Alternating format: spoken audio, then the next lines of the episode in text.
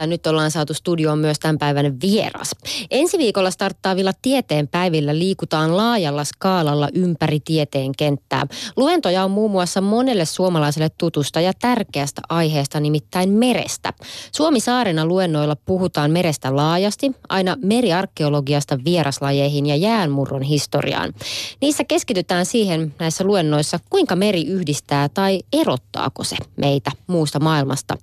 Tervetuloa Suomen merihistoriaan historiallisen yhdistyksen puheenjohtaja dosentti Tapio Bariholma. Kiitos kutsusta. No näiden teidän luentojen hypoteesi on, että Suomen eristyneisyys ja maailmalle vieraus on laajalti liioiteltua. Miten päädyitte tällaiseen hypoteesiin?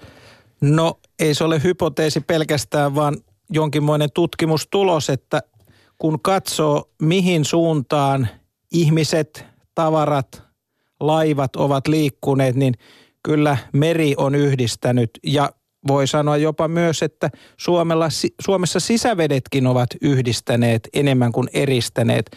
Tietysti tämä on vähän monimutkaisempi tarina tietysti siinä mielessä, että tämä talvi merenkulku on meillä erityinen ongelma. Talvimerenkulun erityisyys johtuu siitä, että Suomen, äh, Suomen meri, merellä ei ole vuorovettä, joten tämä pystyy jäätymään paremmin. Ja myös se on ongelma jäätymisen näkökulmasta, että Itämeressä on vähemmän suolaa kuin valtameressä ja nämä molemmat seikat edistää sitä jäätymistä. Niin, Itämeri on monella tapaa ihan poikkeuksellinen, poikkeuksellinen paikka. Ja Suomen sijainti on vaikuttanut aika paljon meidän elämään meriliikenteen osalta, varsinkin ennen kuin jäämurtaja saatiin käyttöön. Ja just tämä sää ja sijainti ihan poikkeuksellisen paljon. Ja omalla, omalla tavallaan nämä asiat on vaikuttanut vielä ihan tuonne 60-luvulle asti. Kuinka syrjässä me oltiin silloin aikoinaan ennen kuin saatiin satamia kunnolla ympärivuotiseen käyttöön? No me oltiin kesäsin kiihkeästi yhteydessä ympäröivään maailmaan ihan vuosisatoja, mutta talvella koko Suomi tietyllä tapaa ainakin puolittain putosi tällaiseen talviuneen. Talvisin ei ollut töitä. Se näkyi siinä, että esimerkiksi metsätöihin ihmisiä saatiin nälkäpalkalla, kun ei ollut muita töitä tarjolla. Se niin kuin, taloudellinen aktiviteetti tämän – meriliikenteen rytmin mukaisesti pakkautui kesiin. Tietysti toinen syy siihen kesään pakkautumiseen oli se, että monia töitä, maanviljelystä, rakentamista, monia tällaisia keskeisiä to- toimintoja ja tuotantoja, niin ne oli luontevaa tehdä kesäsin ja halvempaa tehdä kesäsin. No satamat ja esimerkiksi jäämurto on kehittynyt monella tavalla sillä pikkuhiljaa, jos alkujaan ympäri vuoden saatiin auki vaan Turku ja Hanko, tai Hanko ja Turku varmaan siinä järjestyksessä, niin sitten siitä pikkuhiljaa edettiin siihen, että avattiin paljon muitakin satamia tai saatiin ne sillä tavalla toimintaan, että ympäri vuoden sitten pidettiin auki.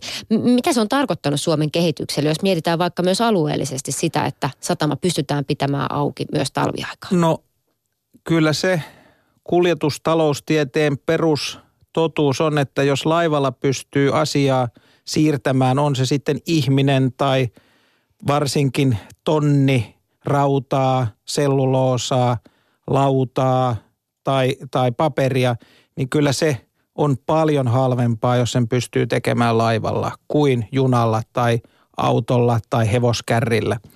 No mikä sellainen yksi keskeinen voima oli, joka sai Suomen valtion vallan panostamaan tähän talviliikenteeseen, niin aluksi oli voi. Suomi vei voita Englantiin, mutta sitten kyllä suuremmaksi tekijäksi tuli asteittain paperiteollisuus. Sahateollisuudessa se ei ollut niin ongelmaa, koska aiemmin äh, isoissa lautatarhoissa talvisinkin – sahatavara saattoi olla kuivumassa ja se ei, kesällä kerettiin niitä viemään ja sahat toimivatkin.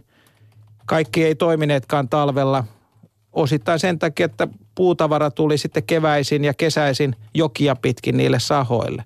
Mutta tämä paperiteollisuuden, siinä se prosessi ja sitä tulee niin paljon, selluloosaa tulee paljon ja se prosessi alasajaminen ja ylösajaminen on aina kallista ja hankalaa, niin kyllä siinä on se paperiteollisuus ja selluloosateollisuuden niin kuin nousu vauhditti tätä ympärivuotisen liikenteen nousua ja se myös vauhditti sitä, että yhä useampi satama piti olla auki, koska näitä paperi- ja selluloosatehtaita oli Kotkasta Kemiin saakka. Mm, pohjoisessa varsinkin tietysti ei ollut aikaisemmin ollut mahdollisuutta tälle ö, ympärivuotiselle satamatoiminnalle ja sinne sitten oli iso muutos tietenkin se, kun sitten ne saatiin auki. Joo, tässähän on tämmöinen, äh, jälkeenpäin kaikki näyttää tämmöiseltä itsestään selvältä tai järkeen käyvältä, mutta se oli kova kamppailu. Siinä oli valtion rautatie ja merenkulkuhallitus toisiaan vastaan ja kyllä joudut merenkulkuhallituksen pääjohtaja Helge Jääsalo, aika hyvä nimi. Erittäin hyvä nimi. Niin metsähallituksessa taisi olla silloin pääjohtajana Lauri Kirves, että kyllä taidettiin nimen, per, nimen perusteella ihmisiä valittiin vakansseihin, mutta, tai olivat valinneet uransa, mutta joka tapauksessa niin Helge Jääsalo hyvin taitavasti ja päättävästi ja tähän lobbaamiseen tietyllä tai asian ajamiseen liittyy sitten tällaisia myös poliittisia kuvioita, että ei ehkä ole sattuma, että erään jäänmurtajan nimeksi tuli Urho.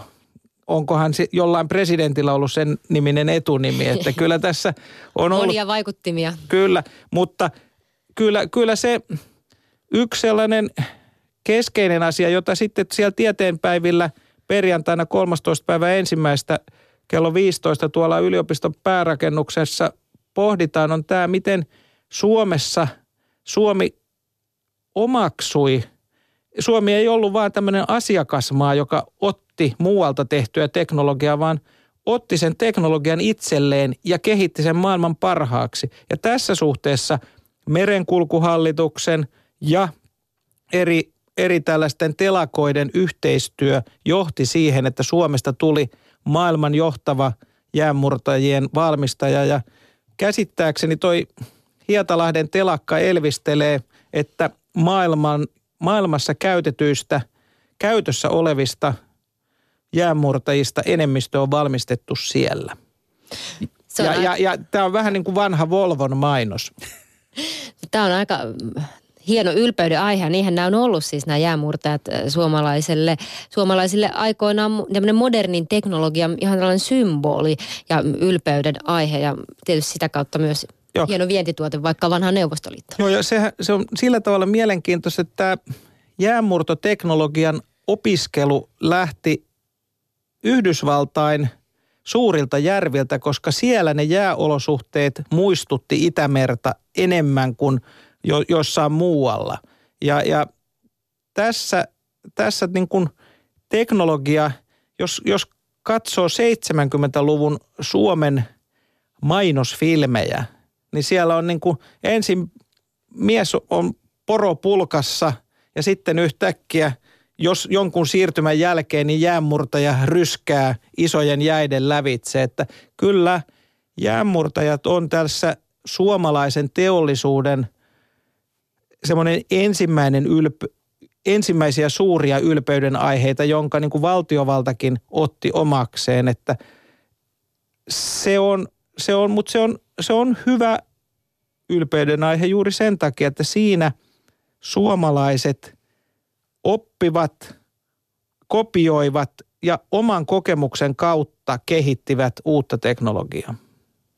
Ja sitten jossain kohtaa myös ymmärrettiin ja huomattiin, tai tämä kiistely, mitä mainitsit tästä, että rautatiet vastaan sitten tämä ää, vettä, vettä pitkin kuljettaminen, niin sitten ymmärrettiin se, että näiden jäämurtajien ja muiden avulla saadaan halvemmalla vietyä ja tehokkaammin näitä kuljetuksia. Kyllä, kyllä tämä on tietysti VR, VRn laskelmissa asia saattoi näyttää jonkin aikaa toiselta, mutta siinä oli VRn oma etu ja, ja ei, ei näiden kuljetusten ostajien etu ihan ensimmäisenä.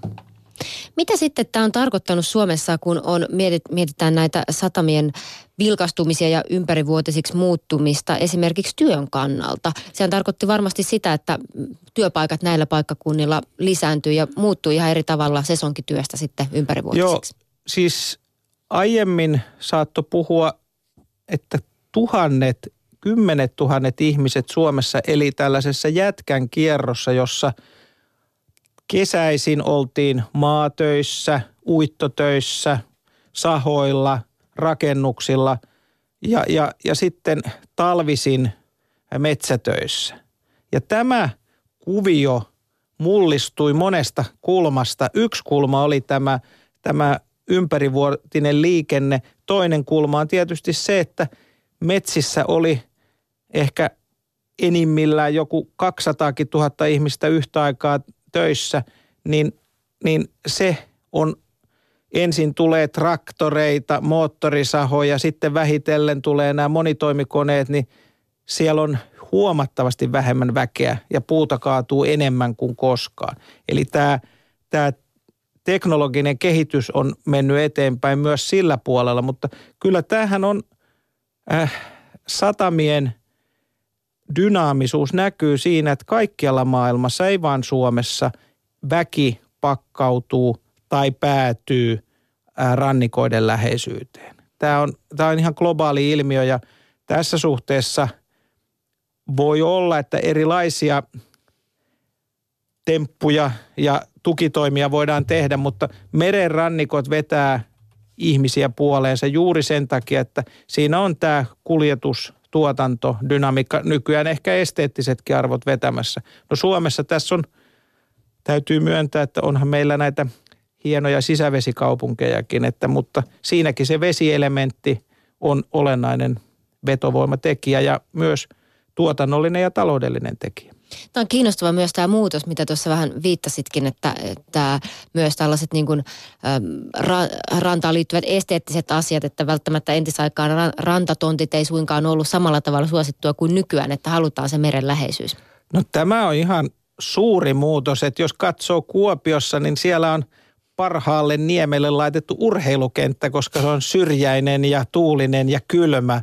Ja, ja Katajanokalle pantiin vankila, koska se on niin kuin tuulen pieksemä niemennokka ja, ja tässä suhteessa käsitys siitä, että minne voi ihmisiä laittaa ja missä ihmisten on hyvä olla, niin kyllä se on aika dramaattisesti muuttunut ja Kuopiossa tämä vallankumous, jos voi hitaasta muutoksesta puhua, niin on huipentunut siinä, että siellä on saaristokaupunkia ruvettu rakentaa. Tämä on, ja, ja myös Helsingissä – Helsingin seudulla Sipoon rantaa halutaan lisää ja näin pois. ei tuossa miettimään sitä asiaa, kun todellakin tämä, no aikanaankin tietysti asutus on vettä kautta, veden kautta tai välityksellä, jokien välityksellä varmaan levinnyt, mutta se, että, että niin kuin toisaalta, eikö se ole hyväkin siitä, hyväkin kehitys se, että näitä kaikkia rantoja ja hyviä tontteja ei yksityistetä niin, että kaikki ihmiset pääsevät ihan asumaan, vaan tämmöisiä Väinöläniemen tapaisia tapauksia tulee edelleen ja pidettäisiin yllä ja lisääkin tehtäisiin. Yhä useampi ihminen pääsee tätä kautta näistä rantamaisemista nauttimaan. No tässä suhteessa kun Suomen rantakaavoja on valiteltu, että ne on tiukkoja, niin Tanskassahan rannat on kuninkaan maata, eli valtion maata. Eli siellä osittain sen takia, että, että näillä rannoille tulevat hylyt oli myös kuninkaan omaisuutta, mutta siis siellä rannat on vapaita. Rantatalot on pääsääntöisesti jonkun 50-100 metriä siitä rannasta. Että et tämä Espoon rantaraitti-ongelma ei ole Tanskassa niin usein kuin meillä. Mm, nykyään tietysti meri on se, mitä monet arvostaa siinä läheisyydessä, että on aivan erilainen tilanne kuin ennen. Ja varmaan, että myös tämä satamakaupunkien olemus, siis monestihan paitsi, että sinne liikkui tavarat, niin myös asenteet ja matkustajat toi mukanaan uusia ajatuksia ja virtauksia. No tämä on selvää, että satamiin liittyy monenlaista dynamiikkaa. Viipurissa oli, Viipuri ei ollut kaksikielinen, vaan nelikielinen kaupunki jossain vaiheessa. Siellä oli saksan kieltä, ruotsin kieltä, suomen kieltä ja sitten venäjää myöhemmin. Että se, se tällainen monikulttuurisuus, monikerrokseisuus on satamakaupungille olennaista. Samoin ainakin joidenkin tulkintojen mukaan amerikkalaiset laivat ovat tuoneet jatsin ensimmäisenä Kotkaan. Että kyllä tällaisia, tällaisia niin kuin, äh, kohtaamisia, jossa muusikot ja merimiehet, jotka osaavat myös soittaa, niin kohtaavat ja oppivat toisiltaan, niin kyllä tätä on tapahtunut. Mutta sellaiset näytöt, että esimerkiksi ammattiyhdistystoiminta tai vallankumouksellisuus olisi levinnyt satamien kautta, niin se on vähän pitemmässä puussa. Että kyllä ne etupäässä menee lehtien ja ihmisten, kun ihmiset on ollut jollain toisella laivalla tai toisessa maassa, niin sitä kautta oppineet ää, tällaista järjestötoiminnan ja aatteiden kirjoa enemmän. Hmm. Matkustamiseen ehkä muuten liittyy se, että kun ihmiset pääsee liikkumaan, niin sitä kautta sitten tulee tällaista ehkä avautumista sitten muualle maailmaan ja sitten tätä ja. niin kuin mielipiteiden, asenteiden liikkumista. Ehdottomasti. Sehän on, olen itse ollut su- Satamaliiton historiaa satamillaan maa hengittää kirjaa tekemässä Kari Teräksen ja kumppaneiden kanssa, niin siinä projektissa järkytyin melkein siitä, että Helsinki on matkustajaliikenteeltään yksi maailman suurimpia satamia. Mm, sitä ei kyllä tulisi ajatelleeksi. No Mutta se perustuu siihen, että lasketaan lähtijät ja saapujat. Ja kun piipahdetaan Tallinnassa, kun piipahdetaan Tukholmassa, niin se volyymi, kuinka monta lähtiä ja kuinka monta saapujaa, niin on todella iso. Siinä puhutaan miljoonista. No Joo. muistaakseni se, on, se on, saattaa olla tällä hetkellä jo kaksi miljoonaa. Ei pelkästään nyt tuota hymyilyttämänsä, kun olisin miettimään heti noin matala meri, kun tuossa on meillä kyseessä ja tämmöinen liikenne yli, niin kyllä siinä saa tarkkana olla, että ympäristö säilyy. Joo, Itämerihän ei ole mitenkään hauska meri. Syysmyrskyissä on, eikö Ylelläkin ole joku projekti, jossa kerrotaan laivan uppoamisesta keskiajalla, että – että tämähän on... Ainakin Titanicista oli tällainen someroolipeli, jota jokin aika sitten pidettiin, joka oli mutta aika suosittu. joo, joo, mutta nyt on ihan Itämeren historiaan liittyviä tarinoita, niin siellä on meillä tässä Tieteiden yössä sitten torstaina niin myös tämä Suomi hylkysaarena esillä.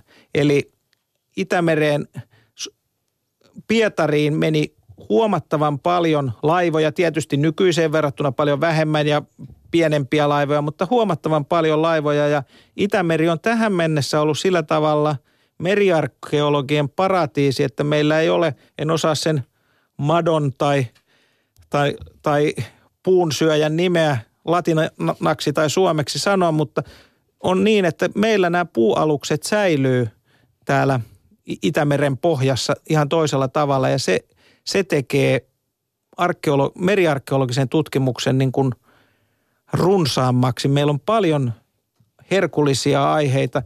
Valitettavasti Suomi ei ole vielä ollut niin rikas, että oltaisiin saatu sieltä jotain merkittäviä aluksia nostettua ja säilöttyä vähän samaan tapaan kuin Vaasalaiva tai samaan tapaan kuin Mary Rose on tuolla Southamptonissa. Että kyllä tässä olisi mahdollisuuksia. Vai hetkinen, oli, onkohan se satama itse asiassa Portsmouth, missä tämä Mary Rose on Muistan nämä ainakin nämä Ahvenanmaan samppanjat, joista oli isot uutisotsikot Joo, silloin, kun ne löytyivät. Me, me suhtaudumme, meriarkeologit ja merihistorioitsijat suhtautuu vähän muinaismuistolakiin sillä tavalla, että ne ei ole myytävissä nämä muinaismuistot, että se haiskahti meidän mielestä keinottelulta, mutta Ahvenanmaan autonomia taitaa olla sellainen, että siellä tehdään vähän mitä huvittaa.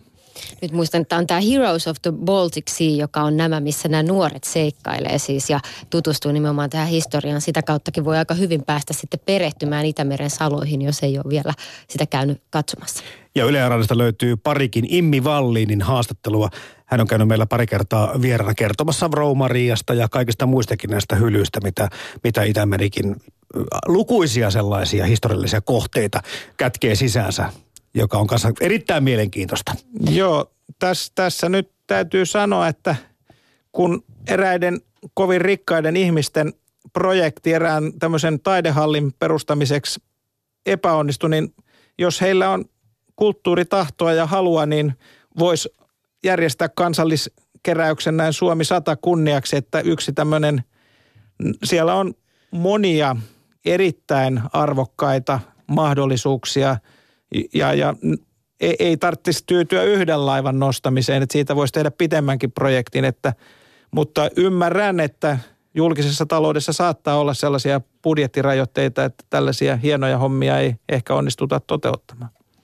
Sen sijaan julkisessa, julkista rahaa on ainakin sen verran ollut käytössä, että kun mietitään tätä meriosaamista nykyään Suomessa, niin ihan nyt vuoden alusta liikennevirasto on aloittanut tällaisen meriliikenteen älyväylä kokeilu, jossa sitten yhdistetään tämmöistä esimerkiksi reaaliaikaista vedenkorkeustietoja ja ennusteet, ennusteita tehdään kolmiulotteisesti ja annetaan tämmöisiä uusia mahdollisuuksia esimerkiksi huomioida nämä todelliset olosuhteet, kun vaikka lastataan aluksia. Ihan tällaisia aivan uusia teknologian muotoja. Joo, vaikka se, että Suo, Itämerellä ei ole vuorovettä, niin se ei tarkoita sitä, etteikö mere, meriveden korkeus vaihtelisi, mutta se vaihtelee muista syistä. Se liittyy tuuliin, myrskyihin ja senhän takia Pietarinkin ympärille luonnon olojen näkökulmasta ongelmallisesti on rakennettu tämmöiset tulvapadot, jotka Kronstadtin kohdalla näkyy siinä – tai onko Kronstadtin jälkeen, mutta joka tapauksessa,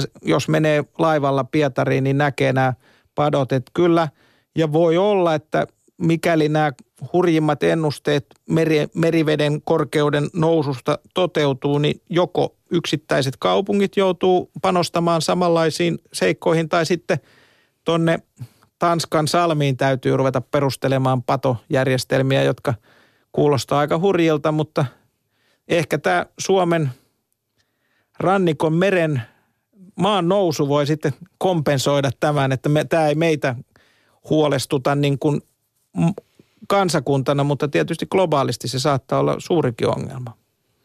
Mm, tässä on monta asiaa, jotka niin kuin pitää tietysti esimerkiksi no ilmastonmuutoksen myötä ottaa huomioon, kun mietit, suunnitellaan vaikka Itämeren käyttöä. Kyllä, mutta se käsitys, että ikään kuin – jäänmurto olisi tarpeetonta, niin se on vähän niin kuin palokunta olisi tarpeetonta, jos viitenä vuotena ei ole tulipaloja. Nyt, nytkin on kohtuullisen kovat pakkaset ja jään muodostuminen on vauhdikasta ja kun mennään tonne Pohjanmerelle ja, ja Selkämerelle, niin siellä on usein sellaisia tilanteita, ahtojäitä, että e, ei ilman jäämurtajia siellä edes parhaimman jäänmaksuluokan vahvistetut alukset pärjää. Siellä, siellä pelti menee, anteeksi, teräs menee ryppyyn, jos, jos jäät kunnolla liikkuu. Et, et kyllä tässä suhteessa ää, Suomessa on ollut minunkin elinaikanani todella rankkoja jäätalvia. Vuonna 1987 Helsingissäkin oli kaksi viikkoa alle 15 astetta ja, ja viikon verran, oliko alle 25 vai et todella kovia pakkasia. Täällä oli kolmea viittä astetta pakkasta ja et, et, et se Itämeri ja tämä ilmasto, vaikka se keskimäärin lämpeniskin, niin siinä se vaihteluväli on niin kova, että voi tulla. Ja sitten on tietysti tämä riski, jota nyt on ennustettu niin kauan kuin minä muistan, että golfvirta kääntyy ja tänne tulee kovin kylmä. No viimeisin ennuste oli kuitenkin sellainen, että se kestää, tämä kumous kestää 300 vuotta, että ehkä emme, emme kaikki ole todistamassa tämän ennusteen totu, totuusarvoa, mutta joka tapauksessa jäänmurto on sellaista osaamista, mitä minun mielestä Suomella ei ole varaa menettää ja – se, että me osataan myös valmistaa jäänmurtajia, on meille hyvä rikkaus. Saanko mä kysyä tuosta skenaariosta? Mennään nyt pikkusen sinne pelottelun puolelle, mutta mikä Suomen tilanne olisi siinä tapauksessa, että se merenpinta jonkin verran nousisi? Jos verrataan, niin monesti tuolla kansainvälisissä maissa on hyvinkin suuria ongelmia luvassa aika pienistäkin meren noususta tai vedenpinnan noususta. No onhan niin, että kun on näitä ö, Suomenlahden – syysmyrskyillä Helsingissä vedenpinta noussut, niin onhan Siltasaaren kellareihin ja rantarakentamiseen, onko tuolla, että kun tämä ranta on muuttunut niin arvokkaaksi, niin kyllä osa näistä rantarakennuksista on laitettu niin lähelle, jopa presidentin linnaankin voi vesi lähteä, koska sehän ei mene vaan niin, että jos keskimääräinen vedenpinta nousee, niin silloinhan tämä tulva – välikin menee ylöspäin. Ja jos se tulvaväli on nyt joskus johtanut siihen, että kauppatorillakin vettä on nähty, niin kyllähän tässä on erilaisia riskejä. Ja, ja, ja tietysti tamperelaiset ja jyväskyläläiset suhtautuu tähän ehkä myönteisesti, kun toivovat, että pääkaupunki siirtyisi sinne suuntaan. Mutta eikö tämä kuitenkin Pasilan studiotto sen verran korkealla kalliolla, että tämä ei ole ihan ensimmäisenä uhka. Mutta tornissa tulee ahdasta, jos kaikki sinne joutuu änkäämään. Niin. niin, onhan näitä monenlaisia tietysti Euroopassakin. Eikös nyt ollut keväällä, oli Pariisissa sellaiset tulvat, ettei pitkään aikaan ole nähty Louvrestakin jotain. Evakuoitiin, evakuoitiin taidetta ja niin poispäin. Joo, siis tässähän on usein tehdään se virhe, että kuvitellaan, että se keskimääräisyys riittää – vaan, vaan pitää katsoa myös näitä ääriarvoja ja olla sen mukaan varovaisia. Tämähän on nähty Norjassa, tämä on nähty Suomessakin, että rakennetaan sellaisille alueille, joihin kerran sadassa vuodessa tulee tulva, mutta kun se elämän arpajaiset voi olla, että niitä kerran sadassa vuodessa tulvia tuleekin esimerkiksi kahtena vuotena peräkkäin ja sitten ei tiedetä koska seuraavan kerran. Entä sitten tulevaisuudessa, ainakin tällä hetkellä suomalainen tällainen meriosaaminen on hyvin niin maailman mittakaavassakin arvostettua. Uskotko Tapio Bergholm, että sille on kysyntää tulevaisuudessakin tälle meidän osaamiselle, joka on kehittynyt kaikkien näiden vuosien, vuosien ja vuosikymmenten aikana esimerkiksi tuolla tilakkapuolella? No näytti siltä, että euron räjähdysmäinen vahvistuminen olisi ollut tappamassa suomalaisen telakkateollisuuden tässä – noin 2008-2009, mutta näyttää siltä, että euron heikentyminen on sitten pelastanut tämän osaamisen. Mutta on se suuri ero. Ruotsissa 70-luvulla autoteollisuuden työvoimatarpeen tyydyttämiseksi niin luovuttiin telakkatuista ja a, poliittisesti päätettiin, että tämä on nyt ohi. Ruotsi on niin korkean teknologian maa, että täällä ei – enää laivoja rakenneta. Suomessa valittiin toinen tie. Suomessa useat telakat erikoistui. Raumalla tehtiin myös näitä öljynporauslauttojen osia, mutta tämä risteilijät ei ole niin yksinkertaisia ja kun risteilyasiakkaat haluavat laatua, niin kutsutusti vimpan päälle tehtyjä laivoja, niin siinä tämä laadun ja osaamisen yhdistelmä on Suomessa ollut riittävän hyvä ja hyvä, että tämä perinne meillä Turussa säilyy. Täytyy sanoa, että nyt Turun seudulla on semmoinen ongelma, että siellä on niin monta menestyvää metalliteollisuuden yritystä, että ne kilpaa, huutaa työntekijöitä ja asuntoja sinne. Siellä on Meijerin telakka, siellä on Sandvikin kaivosteollisuutta, siellä on Uuden kaupungin autotehdas, joilla kaikilla samaan aikaan menee aika kovaa.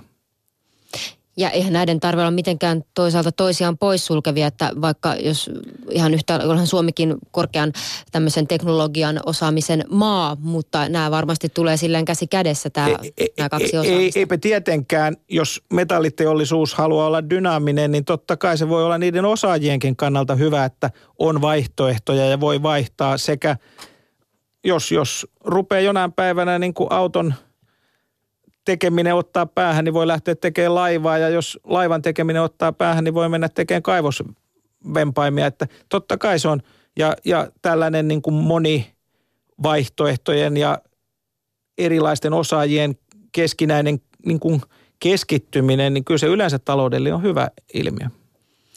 No ensi viikolla puhutaan sitten lisää Suomi-saarena luennoilla, jotka tuolla tieteenpäivillä pidetään. Minkälaista keskustelua odotat sieltä, dosentti Tapio Bergholm?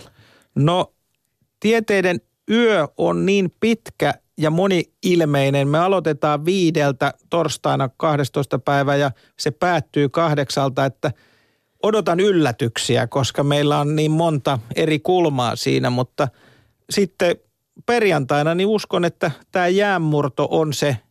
Ja siinä Aaro Sahari kyllä tulee kertomaan niin paljon uutta jäsenneltyä tietoa, että se on hyvä juttu. Hei, tota, tämä menee pikkusen ohi tästä. Mä, mulla vaan kun mieli pyörii koko ajan sitä, että mehän emme niin kuin, ihmiset tästä voi ottaa niin kuin ansiota itsellemme. Että me olemme niin kuin sattuneet tämmöiseen paikkaan, joskus tulemaan ja nyt hyödymme tästä merien ja vesien läheisyydestä, mutta sillä on aika suurinen kulttuurinen merkitys ja se ohjailee niin kuin kansakuntia aika merkittävällä tavalla, kun mietitään vaikka sotia, maailmansotia.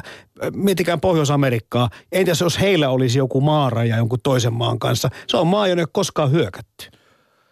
No he on vähän toista mieltä tämän September 11 jälkeen, mutta, no joo, kyllä. mutta ymmärrän hyvin, että mittakaava on ihan toinen, että siellä kuolee joitain tuhansia, kun meillä on tuhan, kymmeniä tuhansia mennyt sodissa mm.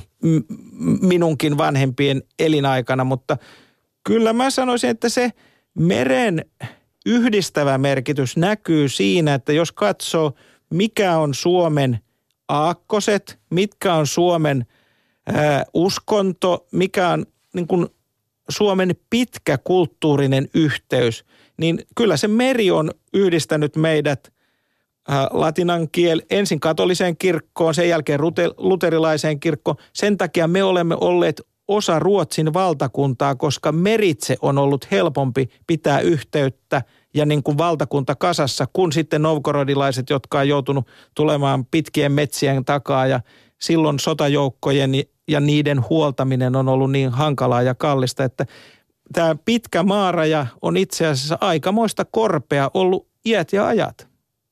Mm. Ja se tietysti vaikuttaa, eli mm-hmm. meri, niin kuin aiemmin todettuakin, niin enemmän kuitenkin yhdistää kuin erottaa. Kyllä. Kiitos paljon haastattelusta Suomen merihistoriallisen yhdistyksen puheenjohtaja Tapio Bergholm. Kiitos.